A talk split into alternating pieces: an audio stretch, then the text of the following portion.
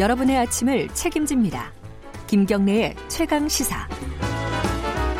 가장 핫한 스포츠 소식을 가장 빠르게 전달해드리는 최강 스포츠 KBS 스포츠 취재부 김기범 기자 나와 있습니다. 안녕하세요. 네, 안녕하세요. 새벽에 챔피언스 리그 경기 있었죠? 네. 음... 그 바르셀로나와 리버풀 경기였죠, 리버풀. 예. 메시가 나왔고요. 네, 메시가 나와서 골을 넣었죠. 그래서 원맨쇼를 펼치면서 두 골을 넣어서 메시가 두 골 넣나요? 음... 네, 바르셀로나가 승리를 거두고 네. 4강 1차전이니까요. 2차전 예. 남아 있긴 한데 리버풀이 기적을 일으키지 않는 한 바르셀로나와 메시가 챔피언스 리그 대망의 결승에 진출할 것 같습니다. 오늘 음. 특히 메시의 두 번째 골을 프리킥이요? 전에 예, 예, 보셨어요? 혹시? 예, 봤어요. 아, 정말 황홀한 궤적을 그리면서 그게 사람이 그렇게 볼을 찰 수 있다는 게 신기하더라고요. 먼 거리에서 예. 수비벽이 있었고 먼 거리에서 골키퍼가 막고 섰었는데 이거 못 막는 골입니다. 예. 그렇죠. 이거 이거는 알고 보면서도 못 막는 알고도 거죠. 당한 골이죠. 예. 그 골대 오른쪽 구석을 그냥 박았기 때문에 예. 골키퍼가 손을 쓸 수 없는 메시의 환상적인 왼발 프리킥이었는데 이게 또 공교롭게 메시의 프로 통산 600번째 골입니다. 아 그래요? 예, 600, 600 골을 600번째 골을 굉장히 멋있는 골을 넣었군요. 많이 기억들 하실 골이 됐어요. 음. 너무 멋있기 때문에 지난주 주말에는요.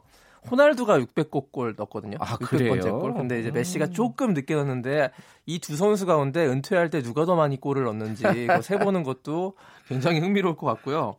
일단 챔피언스 리그가 그 우리 손흥민 선수의 토트넘 그게 하루 전날 챔피언스리그 경기에서 1대 0으로 졌지 않습니까? 아약스한테. 예, 예. 그래서 다음 주에 4강 2차전이 펼쳐지거든요. 예. 일단 바르셀로나가 올라갔다고 보고 토트넘은 이제 1대 0으로 진 상태이기 때문에 한 골밖에 좀 차이가 없잖아요. 네. 2차전에서 충분히 반전을 노릴 수 있고 무엇보다 다음 주 경기에는 손흥민 선수가 나온다. 1차전에서는 그 경고 누적으로 못 예, 나왔죠. 못 나왔죠. 그렇기 네. 때문에 손흥민 선수의 공백을 뼈저리게 느낀 토트넘이었, 토트넘이었는데 네. 2차전에서 한 골밖에 뒤져 있지 않기 때문에 충분히 역전은 가능하고 만약에 역전하게 된다면은 꿈의 바르셀로나와 메시와 손흥민의 맞대결이 성사되는 거니까요. 예. 네. 기대해 보셔도 좋을 것 같습니다. 언제죠? 2차전이? 다음 주 목요일 새벽 4시예요. 아, 다음 주 목요일 네. 많이 남았네요, 아직. 네. 일주일 남았습니다. 기다리는 사람들은 좀 속 타겠는데. 네. 자, 육상 소식 하나 알아보죠? 네.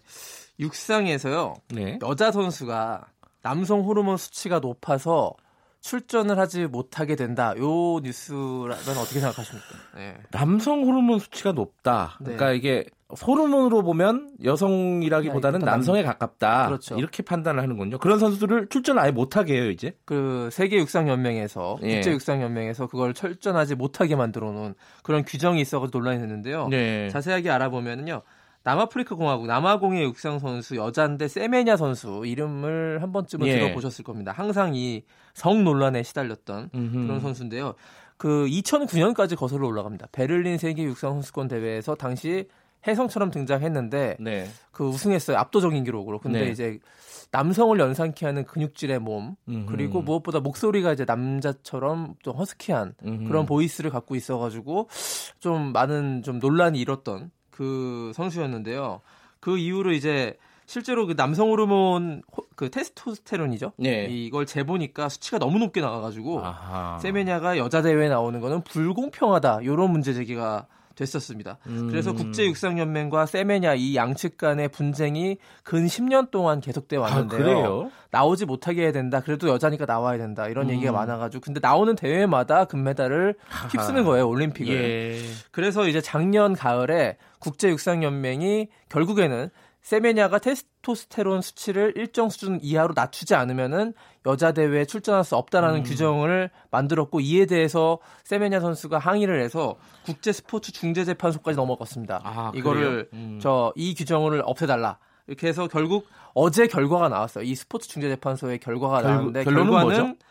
출전하지 못한다가 결과 결론이었습니다. 국제육상 경기연맹 그쪽 손을 들어줘가지고 세메냐 음. 선수는 여기에 대해서 이제 좀 불만이 있는 상황인데요. 논란은 좀 계속 될 것 같은데요. 그렇죠. 이 예. 젠더론에 입각해 보면요, 세메냐 분명히 여자인데 본인이 예. 여자라고 주장하고 있고 여자 경기에 주, 출전하지 못하게 하는 건 차별이다라는 비판. 또 반대로 세메냐를 여자 대회에 출전하게 하는 것 자체가 불공평하다. 이게 게임이 안 되는 건데 어떻게 음. 이 선수를 같은 여자로 놓고 출전시킬 수가 있느냐? 요런 그 논란이 계속 일고 있는데요. 일단은 올해 9월에 카타르 도하에서 세계 육상 선수권 대회가 열리거든요. 여기서 네. 세메냐 논란이 또 한 번 아주 아. 거세게 일 것 같습니다. 테스토스테론 수치를 낮춰서 출전하느냐 아니면 뭐 네. 뭐 어떻게 되느냐 지켜봐야겠죠. 야, 이 문제는 좀 어렵네요. 네. 어, 저는, 저는 뭐 잘 몰라가지고 어떤 의견을 내기가 좀 힘든 부분입니다. 좀 예민한 자, 문제죠. 예. 네. 오늘 유현진 선수 나온다면서요? 자, 오늘 오전 10시 45분에 네. 류현진 LA 다저스 류현진 선수가 샌프란시스코 원정 등판입니다. 네. 샌프란시스코 자이언츠문은 굉장히 익숙한 상대죠. 사실은 그 얼마 전에도 제가 맞대결 결과를 소개해 드렸는데 네. 그 류현진 선수가 이 팀과 맞붙었던 통산 전적 자신의 통산 전적만 6승 6패가 있고요. 네. 6번 이기고 6번 졌습니다. 지난번 최근 맞대결에서 그 상대 투수가 범가너라는 투수였는데 아. 이 투수가 굉장히 잘 던지는 투수죠. 근데 이 범가너의 특징은 잘 던지고 잘 때리는 그 미국 그 내셔널 리그 같은 경우에는 투수가 타자도 하지 않습니까? 네. 9번 타자로. 예. 그때 당시에 또 이제 공교롭게 유현진 선수가 승리 투수는 됐는데 홈런까지 허용했어요. 이 범가너한테. 그래서 이번에 다시 맞대결을 또 공교롭게 류현진과 범가너가 이번 타이밍에 선발로 나오게 된 것입니다. 음. 그래서 이번에는 홈런을 맞지 않을 걸로 예상이 예상이 되고요.